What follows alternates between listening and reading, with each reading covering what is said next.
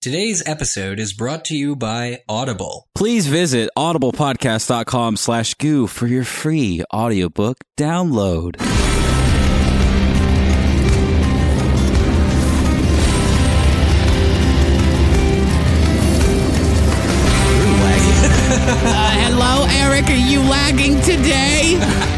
Oh, it's the Queen of Thorns, everybody. Oh, Queen of oh, gosh. Thorns is here. Lady Olenna. Lady Olenna is joining us on the show. That's really not her. Thanks for clarifying that. You know, I'm jealous now. You guys, you guys both have a voice. Zach, you could develop that, Lady Olenna. Oh, come over here, Eric. Let's talk about Lady Olenna, all right? That's like a transvestite Olenna. Can you boys hand me my cigarettes or across the room? I'll get your cigarettes. yeah, yeah. Well, we try things. It's Game of Owns. We're a podcast. We're here today. We are. Thank you, Micah, you know, coming in for the save. Unfortunately, Selena's not with us again today because she is still traipsing the streets of London on a trip that we're all vastly jealous of away from internet access. It's true. It's true. Now, by London, do you mean Mordor? Is she? Isn't she taking the ring to be undone? She has the ring. She's got the ring. I told her to destroy that thing years ago. I, well, she got to the edge, and you know, can you blame her? I mean, that's man's one weakness. Cast it into the fire. Destroy it. Sorry. now all of a sudden, we're all. I think we're all Oh. pretty much uh, Hugo Weaving at that moment, going, Yeah. Oh, really? You just really? You're gonna? He should have tackled him. And, That's what I was thinking. I would have sacrificed my life in order to read Game of Thrones, yeah. book 2 Mhm. Uh-huh. Tyrion's first chapter. You see, that's a transition we're not quite used to yet. No, it's true. No. You would have sacrificed had the series not ended, making it possible. I don't know what that means. I was I was interested though in, in what all of us are doing in the off season now that the, the show is over, uh, at least for season three, and we're reading a Clash of Kings. But I happened to uh, go to a wedding yesterday, and, and on my way back from the wedding, I saw that Winter Coup has actually started selling himself on the sides of U-Haul trucks, and Oh. I, I I didn't realize that things were this bad for him. He was a troubled camel as a youth, or I guess they called Joey's. He was a troubled Joey. Did you just pull the Joey card on us? Damn. Yeah. I thought that's kangaroos. Camels. I'm Yeah, pretty I'm sure pretty it applies sure. to a broad range of quadrupeds that may live in desert areas. But um, so U-Haul trucks, huh, Micah? Well, yeah, I mean that seems to be uh, where the money is at right now. I I haven't touched base recently with uh, Winter Boo. Uh, he had a, uh line of uh, winter advertisements actually at different train and bus stops throughout the New York City metro area. So it seems like they're both getting into the uh, advertising poster uh, side of things, which is great. You know, they need to make some extra money. They need to work. Um, but uh, I figured being our house sigil would be enough for them, and they'd be able to make enough money uh, from that. But clearly, that is that's not the case. So, uh, but it's good. Yeah, well, for Winter Boo, I think it's a bittersweet thing. I mean, he is our house sigil, but Micah, you and I learned earlier today as we were recording MuggleCast that he was almost the Hufflepuff yes, sigil. yes, he was. and and then wasn't passed up for that like about 12 years ago i'm pretty sure he's still bitter he only reluctantly it was only after we you know pet him in in his sensitive areas for a really extended period of time that he agreed to finally be our sigil and so i mean it's the things i do for this show guys seriously you still haven't given me the video that you said didn't exist back i want that back okay just putting it Is, out Well- is that what is that video of you touching him in his sensitive area? getting him to become on the show and be our sigil. Look, I mean, that's just the thing. So, the, what video, Micah? What, what, what video? I, Anyway, I have zero idea of how to transition this into Tyrion's first chapter, but to- I'm gonna try. Yeah. Timett, son of Timett, is flanking Tyrion right now with Bronn. Now in the show, Timett was not hanging out with Tyrion. How cool is this? it's a great chapter. That's it. I've That's stunned. show, I've stunned everybody. Complete silence of my brilliant It's pretty much analysis. Like you just take all of his men, or Tyrion's men, uh, which uh, partly partly these mountain guys, right? Um, so Timett, son of Timett, Rolf, son of Dolph, Worf, son of Moog, all these guys come into the King's Landing, and you just set them loose. You just completely set them loose, and Tyrion doesn't know where most of them went. And it's it's it's a little bit funny that all these uh, savages, I guess, just came into the the capital along with Tyrion. Tyrion obviously goes straight to the small council. He's welcome there, but his men just kind of disperse. And he, I think he says, uh, he hoped they didn't kill anyone too important in their Yeah, travels. he was leaving the. now that I laughed out loud during that moment. He was leaving the council, which is the bulk of the chapter we're reading, and he's like, "Bronn, where the, where the hell did Timett go?" Because the the Kingsguard, Mandon Moore, wouldn't let him in.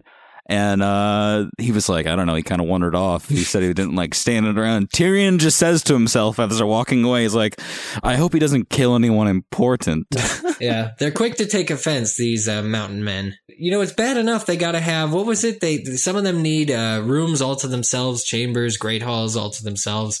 The and and the burned men. You know, leave them alone. Set them aside from the the the black crows. All, all these other people. It's it's it's it's a bit of a, a political thing. You know, you just got to keep them apart from each other so they don't cause havoc. I like how uh, how great everybody reacted to Tyrion showing up in the small council because in the show you kind of got a little bit of different response depending on who it was. I felt like most people were kind of happy to see Tyrion. Even In the book, you mean? yeah, even Baelish, Pycelle doesn't seem to have too much of a negative reaction yet towards him being there. Varys, Yeah. he was pretty cold. He's pretty lukewarm. He's he's not quick to show his emotions. He's been playing for a while, you know. Yeah, that's true. He's kind of like what Sansa reminds me of what Sansa was doing in the previous chapter, you know, not flinching away immediately from the touch of Joffrey's hand. That's Varys going, Oh, new player. Okay.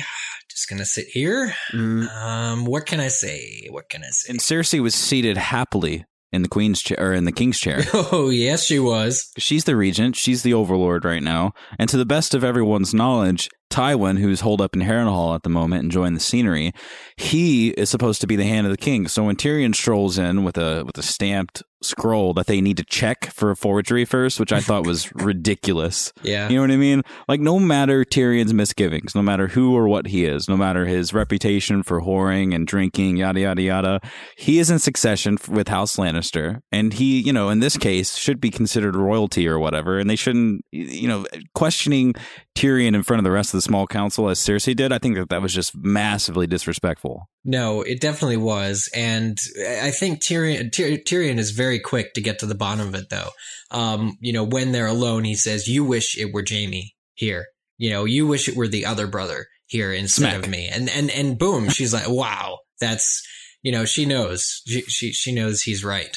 Um, and she immediately softens after he says that. He, of course, still, I mean, she slaps him a bunch of times a little later, but, uh, you know, I mean, that disarms her. That, that basically, she knows he knows that she knows that he knows. And so there's a less mouthful. tension. before they kicked everybody out, Tyrion and Cersei and Littlefinger, who I was surprised didn't get much of an introduction. Again, echoing what I've said the past few episodes, just kind of stuck him in there. You know, Hmm. not a lot of backstory, not a lot of catch up, which I thought was really nice. It, it flowed really well. Um, he seemed to take to Tyrion the most out of all of them. When Tyrion um, was choosing where he was going to sleep, he's like, "Yeah, I'll, I'll take the Tower of the Hand." And Baelish was like, "Are you sure about that? I want Ned's room. Give Are me you- Ned's room." Are you sure door number two? Really? Really door number two? It could be a pie in the face. Last couple guys who stayed there got a pie in the face. Are you, you want to do it? No whammies? But how epic was that? Where he just basically gives them a history lesson on the last several hands of the king. yeah. that was pretty nice. See, nobody likes history. Uh, that's like none of these bad guys like history. This is the problem with them. You'll see Tyrion wax on about history later on when he's prepping for uh, Blackwater in the series. We saw him reading those huge books. Remember in in season two, um, but uh, really just people kind of cut it off and say, "Oh, it's just history." Is that the other thing? But Ty- Tyrion lives by that sort of knowledge that the last few people who you know, stayed at the Tower of the Hand were murdered or met bad ends. And, and of course we see what he does with it in the show. But, uh, he's not, he's not a fool and he does pay attention to that kind of stuff. And that gives him a strategic advantage over literally everybody else who's just kind of like turning their heads and was like, is he, is he done? This was his chapter to play the game, though, because even though he has this letter from Tywin, we know how Cersei deals with those kinds of letters. Hmm. And throughout this entire chapter, there was a load of interior monologue where he knew that he had to play every step accordingly, even with his own sister, in order to actually seal his position for himself. Yeah. No, and I mean, he basically ends up telling her that he's going to do everything she wants him to do um, because they both agree. I think you know what's important here is that they do both agree, and he learns from Cersei that a lot of what has just occurred with Ned's death and everything was by the hand of Joffrey, who is was either ill advised because he at first blamed Cersei for for giving him bad advice, uh, and she retorts that it's really just Joffrey's strong will that caused all these things to happen. They both realize that Joffrey needs to take a lesser role and that it needs to be, you know, Cersei who's who's essentially sitting on the throne. Um, and so by getting Tyrion's cooperation, Tyrion gains uh, his or her acceptance as the hand, which gives him power. And then by gaining him as an ally, she, you know, feels like they're not at war. She doesn't need to worry about other interior struggles, uh, except with Joffrey. I thought for a moment, Micah, I immediately thought of you when I read the sentence. I thought for a second we were about to learn the identity of Jon Arryn's murderer. Oh, Well, what you did learn is that Cersei didn't do it. the Lannisters didn't do it.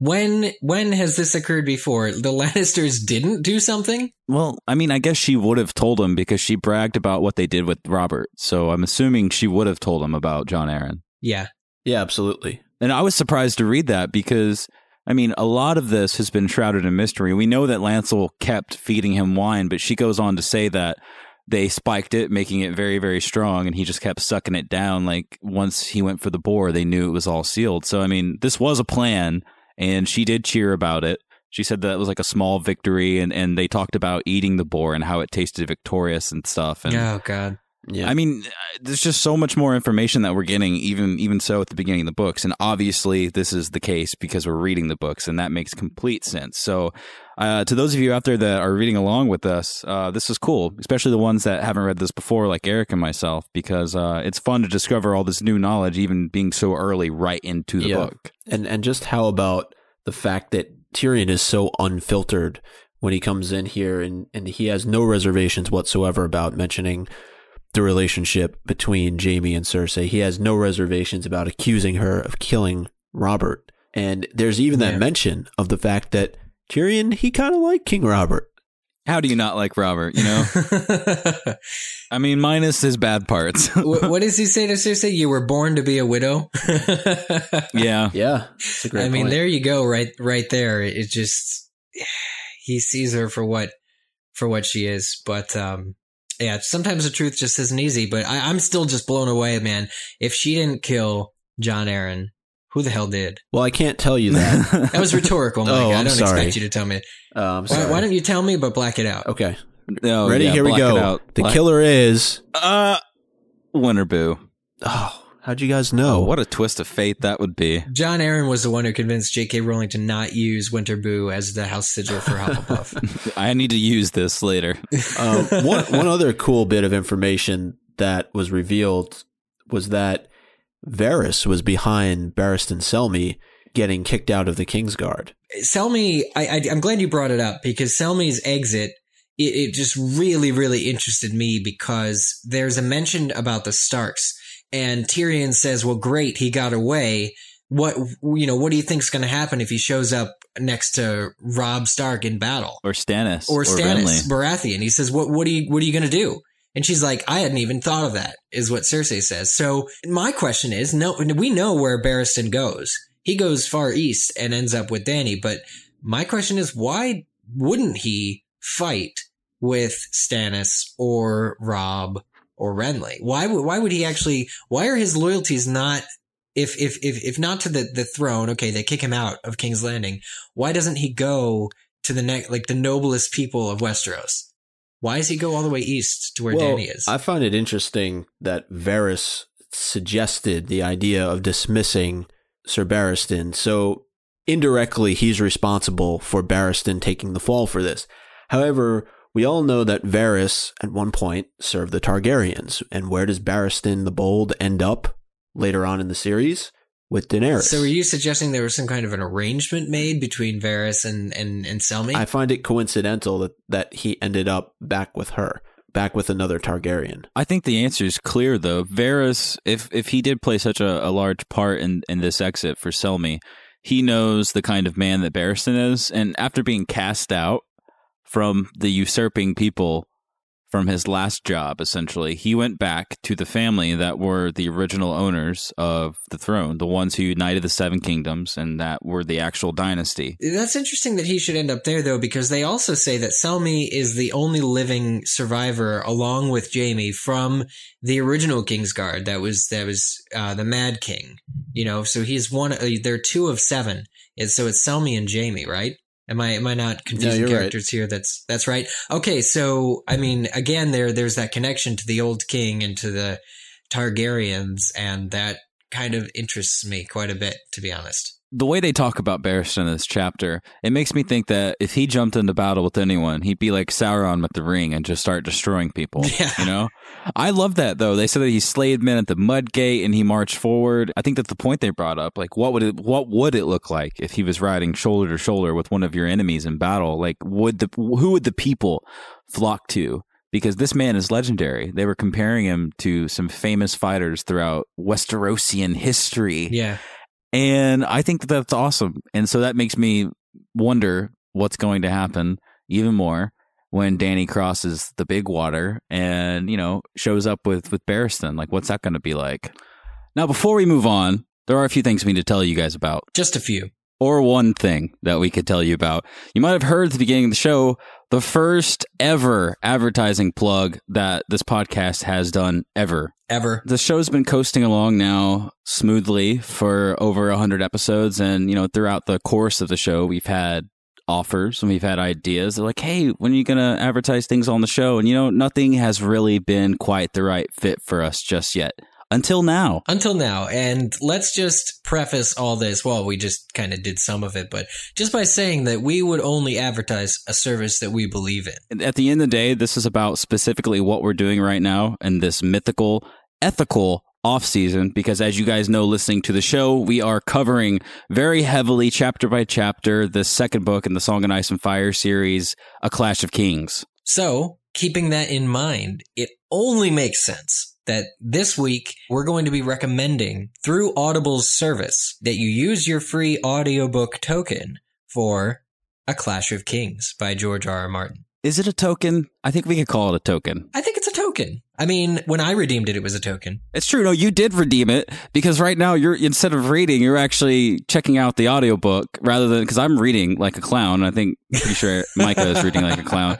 And Eric's like, Oh, I listened to the audiobook. I listened to the audiobook. I guess it works though. Yeah, well, I drive for work and I often, well, every day, like I commute, you know, 30, 45 minutes. So I've actually been doing the chapters that way. Um, through the audio, but actually the, the author or the narrator, we met him on the show. He's the guy who shows Tyrion. He's like the firemancer or whatever. Pyromancer. Pi- there you pi- go. The firemancer. He's the he's the pyromancer on the show in season two, and uh, he's the narrator for the audiobook. And I just have to say, I was I'm I'm still blown away by by just his interpretation of the series. So, and that's that's what I've been listening to in my ear holes during work, and uh, also just catching up, you know, to do to do these these shows. Uh, Audible is just uh, a great resource. It's a great place for people who are on the go, especially now that it's the summertime. People are going to be traveling. People are going to be taking vacation. They're going to be in airplanes. They're going to be in cars. They're going to be in boats. They're going to be on all different types of vehicles Rocket ships throughout the world. Yeah, perhaps camels. camels Camelbacks. especially. Uh, and uh, you know, what better way to pass the time as you travel or as you commute, as Eric pointed out, uh, than by listening to a book uh, in your ears. And I know that we've worked with Audible before.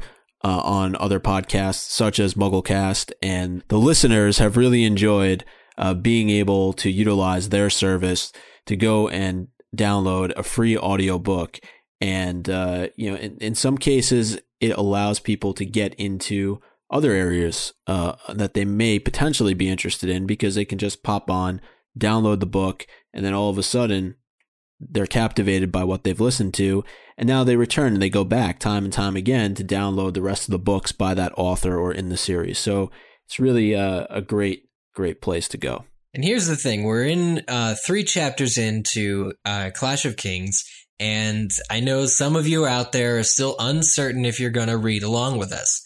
Well, now with this free audiobook token through Audible, there is no excuse not to read along with us because you can do it by audiobook, just like you listen to this podcast, just like you listen to this podcast. We really want you to be going along with us and sending us your owns every week. We want to make this as interactive as possible. And the best way to do that is through Audible service.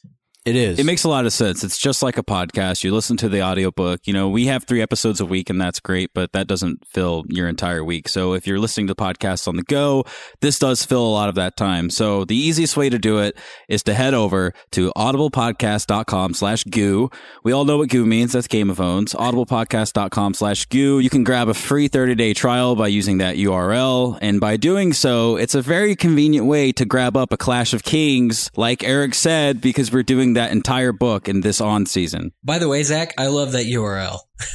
Yeah, Just yeah. goo. It's a newy, Well- gooey URL. I they were it. like, "Would you like Game of Owns or Goo?" And I was like, mm, "Let's go with Goo. That makes sense." no, so it's just G O O. Everybody knows that. yeah, yeah. So audiblepodcast.com slash goo. How gorgeous that was, Eric. Thank you for that. There you go. No, don't thank me. Thank the pyromancer. anyway, you know how to do it. Audiblepodcast.com slash goo. It really helps support the show. It helps support you. It helps support our downtime. And hey, it's good for everyone. Mm. Uh, oh yeah, let's talk about Sansa for a moment. Cersei basically tells Tyrion that the only reason, the biggest reason why they were able to thwart Ned and teaming up with Renly and all this other stuff was because Sansa came and told her Ned's, all of Ned's plans. It's literally said all of his plans.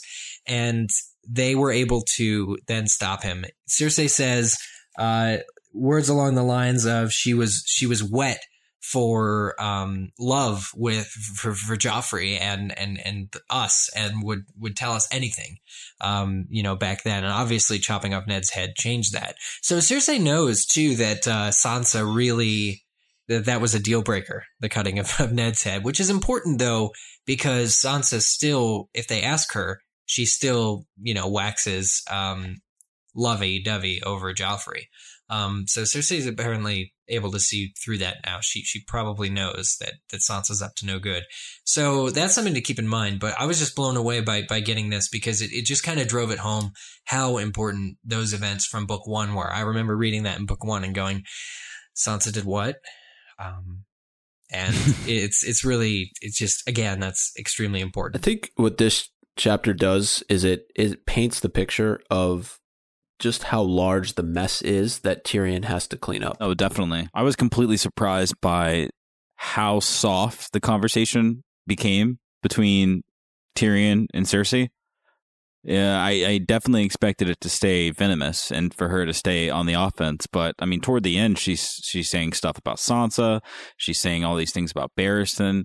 You know, she's leveling with him just how dirty and messy everything is, which I thought she would kind of, you know, gloss things over to make it appear like the job that they're doing isn't so poor, but she didn't. She was pretty outright.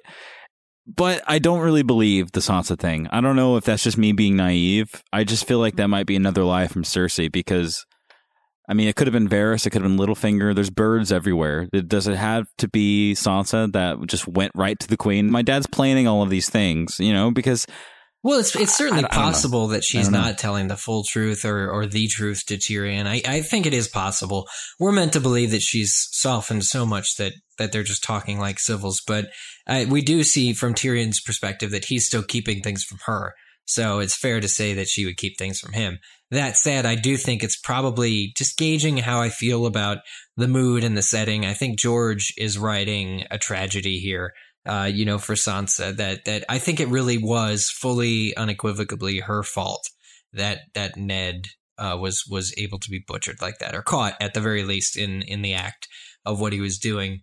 Um, and and that's just something that we have to to live with reading because it, it makes us feel bad for Sansa, but it also makes us go, oh, she was could definitely have learned Mhm. from that experience. Yeah, but he was also betrayed by Baelish at the end of the day, right? I mean, Yeah. but it, w- you're saying would Sansa have a part to play in that? Possibly, if what is being said here is true. We don't have any reason not to believe it. Uh, but you know, Baelish and Janos Slint are ultimately the ones who decided not to turn against the Lannisters and to take Ned captive. Well, remember when Ned sat Arya and Sansa down and said, "We're going back to Winterfell. Pack your stuff." And she, Sansa, felt so left out. She was like, "But my home is where the court is, and you don't care about my thoughts and my feelings." And then she went straight off to to the Queen. Like that's what happened. You know, again, there was that thing with Baelish. You're right, but I just keep harking back to that moment where unfortunately for Sansa, she did give those important details right directly into the, the lion's mouth. And Cersei did say that that was a very bloody, bloody day. And she spoke at length about how Arya was not captured and how they were foiled by her dancing master. And she didn't say what the fate of him was, which I was hoping she would say, I like, oh, we killed him or oh, he got away. It took 15 of us to kill him. And it's like, Yeah. okay, but he's dead. But damn, that's good. But he's dead. You're right. They didn't say anything. they didn't say anything. So I was, you know, kind of saddened by I'm that. holding out hope, Zag. You know I am. Yeah, And how about- I, I, I am too. The uh, the tainting of the great sept of Baelor. I was so glad about that. I mean, I'm not glad that it happened, but I'm glad they got some negati- negativity directed toward them after that. Like, like the dishonesty they did to Ned, tainting the Sept of ba- Baelor for executing someone. But it don't, it almost seems like she says that I- I don't know how big the window of opportunity was, but there seems like there could have been a window of opportunity for her to step in and put an end to this. But she uses the example of the fact that she had Joffrey use half of King's Landing or, or do what he did in front of what half of King's Landing. So there was very little opportunity for him to go back on his words or to not do what was said. Yeah, and, and Ilyn Payne and, and Janos Slint just stepped up, happy as a clam, without enough time to give her a word to be like, "Stop for a second, hold on." My my son didn't have lunch today, so he's a little uh, angry. He didn't know, say you know how kids says. And I didn't I didn't really get yet any distaste from Tyrion for um Janos Slint. I know that that comes about a little bit later on. We saw some of it in the TV show, but I don't really think that he has very much trust for the man considering what happened to Ned. I think he was definitely annoyed by his sudden lordship and ownership of all these lands. especially for essentially betraying the hand of the king. Right. And and this chapter was so open and I you know, comparatively speaking to the show, obviously, um this this chapter and I, I believe it'll push through the rest of this book, painted such a clear picture of how bad they messed up by murdering Ned. How bad it, they messed up and how much they all know it was not a good thing that happened. You know what I mean? yeah. In the show, I don't think. I mean, it definitely does a, a, a job at it. But in the book, here here in this chapter especially, it's just like they are in pieces because of their actions. Like they wouldn't have had an enemy in the north. Yada yada. You know, it Mhm. goes on. Yeah, no, and Cersei even says, uh, you know, Ned should have uh, taken the, he would have been sent up to take the black and then gone, for, like, not our problem forever.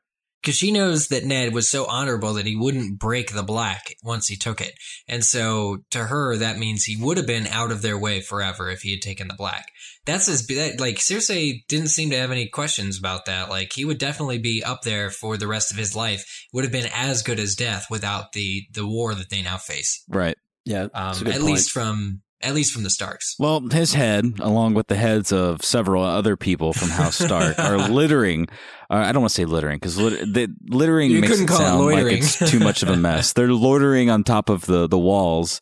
Uh, just as Tyrion was leaving, he was being escorted by a handful of Lannister guardmen to go to a location we yet do not know. And he sees this up on the wall, and, and I think his first reaction was, "Man, those are looking pretty old up there, getting a little aged." You know, the severed heads of all the Stark house. Yeah. It was uh it was a bit of cunning on his part though too, and I forget the exact quote. It was is going to be my own where he he turns to the guy he's riding with and he says, "Yeah, well basically if you don't take those down, your head is going to be up there by tomorrow morning. So screw Yeah. what Joffrey says. I'm in charge. Get the heads down now." Well, he asked to have him down, and the response from from the guardsman was like, you know, His Grace said that we should keep it up until we finish or until we fill those last three pikes that are empty up there. And he goes, let me guess, um, Robb, um, Stannis, um, Renly. And the guy's like, yeah, good guess. and he's like, okay, listen, first off, the guy who ordered you, he's like, let's not forget Joffrey's 13. Can we get those down by the morrow? You know, because they're, you know, but it makes total sense. Like the city is in disarray. You know, it, it talks so much about what he sees as he's, uh, as he's leaving Yeah. the council chambers and as he's walking Rats, across the city. and rats, barbecued it- Yeah, rats, fresh barbecued rats, which he said looked better than the meat What at was the it, butcher's, chamber. shop, yeah. He said there was a man. I said he said. Tyrion was telling us. Tyrion saw. There we go. It's a book. Tyrion saw a man that was naked and getting torn apart by feral dogs. Yeah. I mean, it's it's a it's a grave place right now in King's Book your Landing. you know? people now. are hungry. Yeah, book your vacations. Look out for the sell sword at the door of every person selling anything.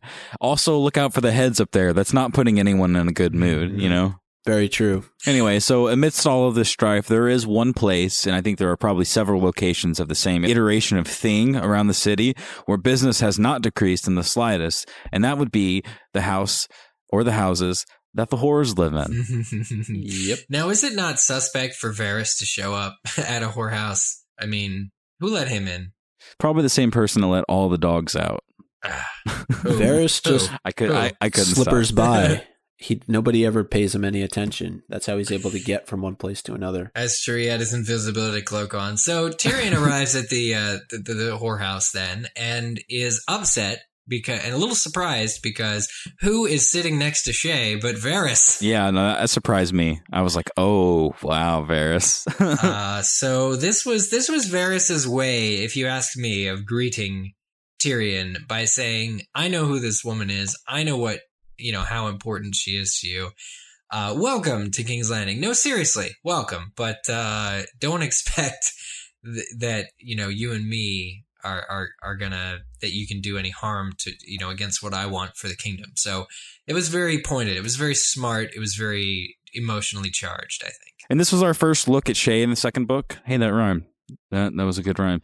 And she's sitting at the table. They're having conversation. They're sharing wine. They're sharing drinks. But in this book, I like Shae. I do.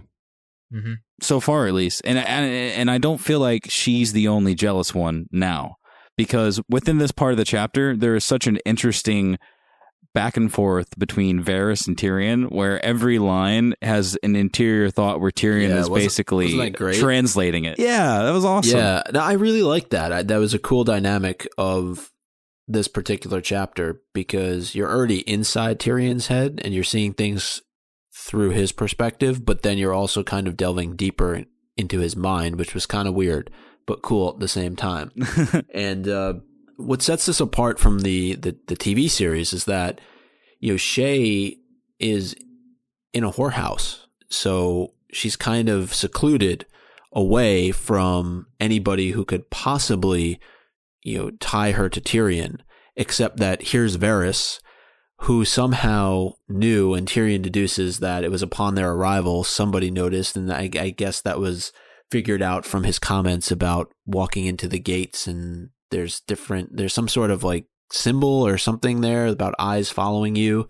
I don't remember the exact It was uh, some statues that Varys is like, I, every time I I enter the city through this gate, I just weep because I feel like they just watch me. They keep watching Yeah. me. And Tyrion was like, oh shit, he's, Right. he knows everything that I do. but this is awesome because to me, if you could possibly call it a bromance, this is like the beginning of the bromance between Oh, Tyrion and Varys. I'm watching. I mean, there was a lot of mutual respect here, you Yeah. know, and and Varys was a little scary, honestly, in this chapter because you know Tyrion sees him as someone that's posing a large threat, and you know when you pull out the big guns at the very beginning, because Tyrion snuck her in, she was far away from where they were meeting. You know, he snuck her in, and and Varys pulls out the big guns immediately by beating him to the place, all right, and hanging out there and being a few drinks in by the time he arrives. Like that's strong arming. It is. yeah. No, no, no. But uh, Tyrion actually, at the end of this all, and this this was sweet. Actually, he he he was able to shake off the day's wares. Um, and I don't just mean clothing. I mean, you know, he was able to kind of put his mind at ease because he was back with Shae. Um, and there was quite a, you know, a little bit of back and forth there, word wise, um, you know, that I thought was, was, was pretty sweet. And in, in the end, the chapter just ended very well. Um, you know, in, in kind of the afters of, of some lovemaking and, um, Tyrion vowed that, that he would bring justice to, to King's Landing, which I thought was just a strong way to, to end the chapter. Indeed. It was. Um, which shows that he has what Ned has. Uh, it, in, in It the- does. at least some small way. In some way. Is that Small way. sense of duty? No pun intended. It's a real, it's a real sense of duty. Yeah. Oh, and I totally forgot about Varys telling him about all the queen's preparations for battle. All of the the stone masons that's getting to work Oh, fortifying the walls. They're building trebuchets. They're building catapults. And they've got the Alchemists Guild. I want to know how to join it. Uh, working on many, many, many, many, many, many, many, many large containers of wildfire. Yeah. No, that's going to be my own, I think, for this. For Just this, the uh, mention of wildfire. For sure. The mention of wildfire, also the fact that Cersei kind of surprised Tyrion by actually get doing some planning. Um, so she wasn't entirely helpless, which surprised me. So there's that. I like it. Well, if you're going to do your own, Eric, I'm going to have to give my own to, hmm. You know, I feel like it's easy to give it to Varys because he did a good job of telling Tyrion what's been happening. He did a good job of showing Tyrion what he has going for him.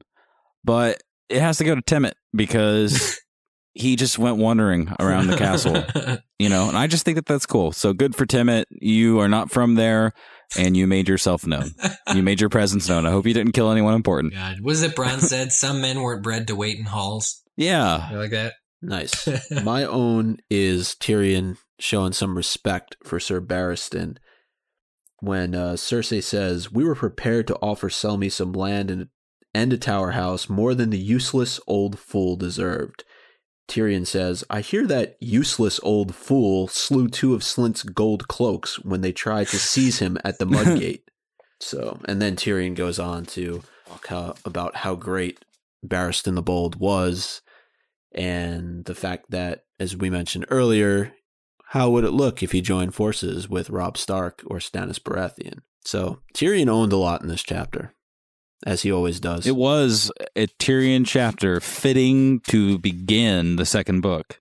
Well, I wonder what the listeners have to say about this chapter. Oh, I wonder. Any owns? and and a and a shout out own to the Broken Anvil because hey, let's face it, what kind of modern day strip club would you want to go to? You would want to go to one called the Broken Anvil, right? Is, is that what it was called? Yeah. Oh, Yeah. that's awesome. There is an email here that I think surmises many, many owns for many different people from a Mr. Dylan Manwoody. He writes, My own goes to every word that came out of Tyrion's mouth. He's great in the show, but I had forgotten how much funnier he is in the books, and his chapters in Clash of Kings only get better from here. Also, does anyone find it interesting that Varys, who we've seen talking to Illyrio about Daenerys, was the one who told Joffrey to fire Sir Barristan? You see, Micah? See? More people are on Thank that you, vein. Dylan. Aha! See, I'm not crazy. Well, yeah, I am, but There's an opportunity, folks, to help Micah feel better about himself. And the way to do that is to shoot us over an email with owns. And who knows, it might be the same own he has. It may be something that he mentioned. And it's it's just good overall to to pay it forward. Yes, pay it forward. And if you're interested in paying it forward, you can do that in one of three ways, can you not? First is by email, like Tell you us, just said, Eric. Zach. You can email us at contact at gameofowns.com. Thank you, Dylan Manwoody, for your generous contribution to our email inbox. If you wanted to send us a tweet uh, for your owns or any other comments that you may have, we're on Twitter, twitter.com slash game of owns. And I know a lot of you have Facebook. So we're on Facebook as well, facebook.com slash game of owns. Check us out. Check out our wall. Yeah, be careful because it's very tall. And uh, you can also give us feedback by going over to iTunes and leaving us a nice little review of this podcast where nothing less than five stars is acceptable. We're heading into the final week of June. I can't believe that. Uh, Yeah. And uh, we will be turning the calendar to July. And when we do so, nothing less than five stars will be acceptable in that month as well. But to give you an example, Grimly Fiendish 88 wrote in on June the 17th, and they had to say all kinds of awesome, period. uh, best GOT podcast out there. The hosts are all funny, intelligent, and you can tell they all love the show and the books deeply. Highly recommended. P.S. You guys should do more covers of mid '90s R&B songs. Well, yeah, like genuine. He's really good at mid nineties R and B. Well, we save that like my, for uh, my Fridays usually, right? Karaoke Fridays. Yeah, That's correct. Uh, is that is that what they're called now? Okay. Maybe I don't know, uh, but it's usually when Sam gets into the mood and he can sing along with everybody, and we'll we'll, we'll keep that in mind for this Friday's episode, Grimly Fiendish eighty eight, which I'm sure is your birth name. Thank you, thank you, Grimly Fiendish eighty eight. Uh, and uh, one other review from Galar Galaramato. I hope I'm saying that Mhm. right. Uh, when you play the game of podcasts, you win or you die is their title. That's pretty harsh. I'd hate to lose the game of podcasts. well, Yeah, me, Me too. too. Let's keep trying. uh, That's why I only subscribe to podcasts I'm on. that's that's one way to That do is, it. um, so this person, he or she, or both, has, has this to say, and these people are definitely winners. Well, thank you very much. We we tend to uh, agree with that from time to time. Uh, we use effort, lots of effort. one of the best podcasts I've listened to, and the one that got me hooked into podcast. Well, we always like to hear Ooh, wow. That. Uh, that is high praise. the hosts are very entertaining and awesome, and each episode is better than the last. These people make you feel like you are one of them by interacting with the listeners whenever they can. Just like this. We're interacting. Hey. Just listen to them and you'll see. You mean you'll hear. you sure about that? What? Maybe they watch it in like one of those audio waveform Oh, apps could, or yeah. something. It sounds like a, a warning from Bill and Ted's Excellent Adventure. He's like, you'll see. I, I think we need time travel when it comes to all this. We do. It's true. You see, iTunes works. It does. And and we you know, we have a lot of fun with this all the time. Um, you know, we we do silly threats and you know, it really it, it is a good place for other people to learn about the show and to learn about what we're what we're doing here and and if they have interest in in Game of Thrones beyond just reading the book or watching the show. Listen up. I got something Oh, Sam's got a message. Eric, Sam's Oh, got a okay, message. Sam. yeah, I heard you the first time. Okay. He's got a message, for people. Oh, God. Listen to what he's saying. Here we go. It's important. It is important. Can I say it? Please. So, as uh, we've just taken some time to go through our owns and read some of yours, we really like it if you could send us your owns in advance. That's it. That's it. We're reading this week. We've got Bran and Arya following. We've got Wednesday. We've got Friday, and there's a whole lot more coming. So the more you guys send to us in advance, the easier it is to compile everything because we record at some odd times. Three episodes a week is kind of rough. Yeah. Mhm. Yeah, we never know when we're going to record, and we'd hate, hate, positively hate more than more than uh, well, more than most of the other characters in Westeros hate the other characters in Westeros. For There you you to send an own and be late with it, for us to have already recorded something during the time of your own. So if you are keeping along with us in the show.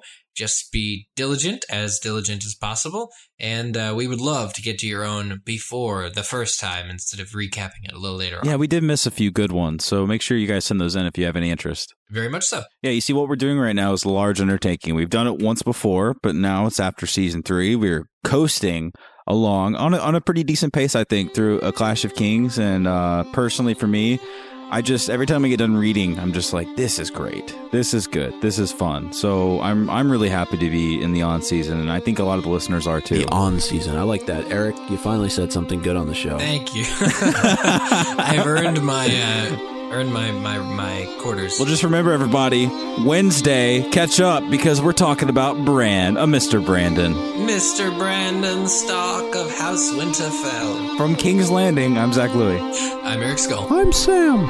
And I'm Micah. Winterboo needs a job. Is that it? That's it.